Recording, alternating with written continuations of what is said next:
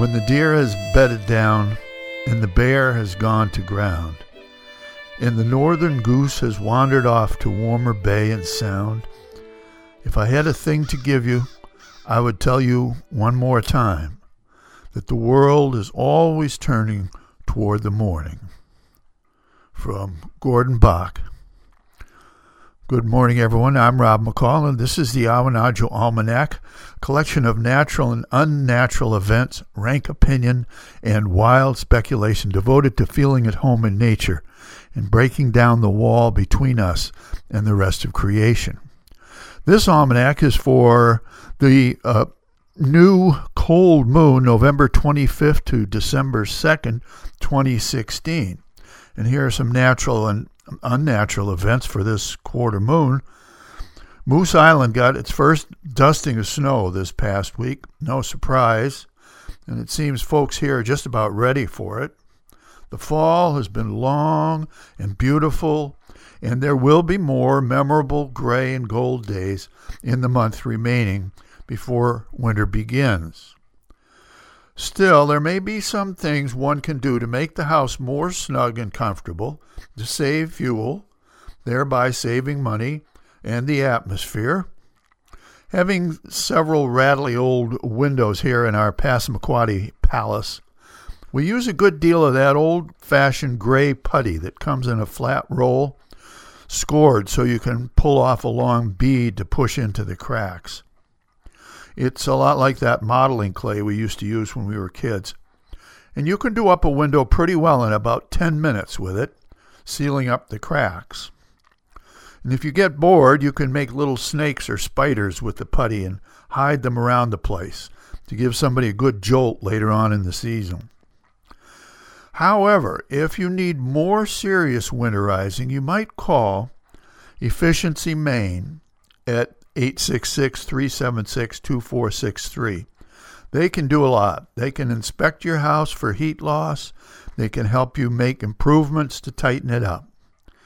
And also, you can call Washington Hancock Community Agency, which has weatherization services and federal and emergency fuel assistance. You can give them a call at 664 2424. Now, if your house is already snug, you might want to consider making a donation to WHCA's Emergency Fuel Fund, or to your towns, or to your churches. It's harder to stay warm yourself when you know somebody else might be cold. Here's a field and forest report. Uh, recent wind and rain have stripped the, pr- the, the trees for the most part, and even the hackmatacks are looking bare. The gray brown winter coats of the white tailed deer are getting shaggy. And it's a good thing, too, because it's the only winter coat they have. And no hat, no boots. Our black bears have mostly gone to ground by now, too. They've loaded up on wild berries and beech nuts, put on a layer of fat that will sustain them through their long winter's nap. And they've denned up in a cave or under a blowdown or in a hollow log for the next several months.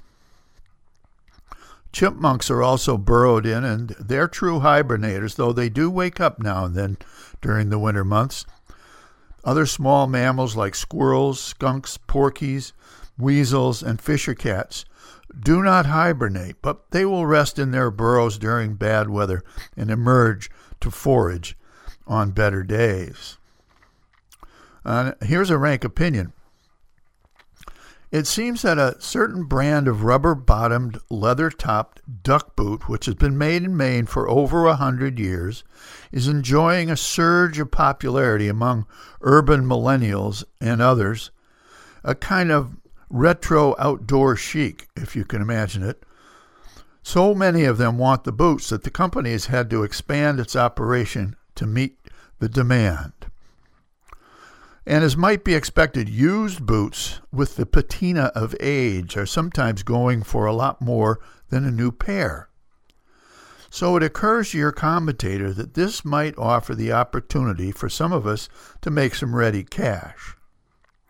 My better half and I each have a pair of these boots with high tops they don't make anymore, and a patina of over 40 years that that ought to be worth something. But then, on the other hand, they're mighty good boots. I'd hate to part with them, even though we wear them now only on ceremonial occasions.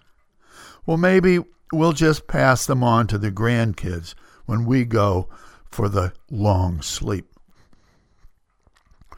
And finally, a couple of seed pods for you to carry around with you. The first from Anne Morrow Lindbergh, 1906 to 2001. Perhaps I am a bear or some hibernating animal underneath, for the instinct to be half asleep all winter is so strong in me.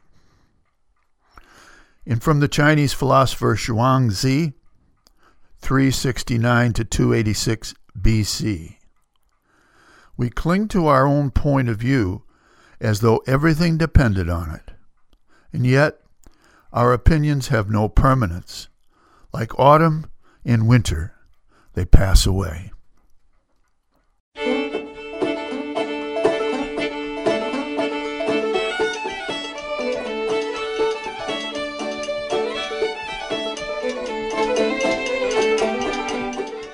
Well, that's the almanac for this quarter moon, but don't take it from me.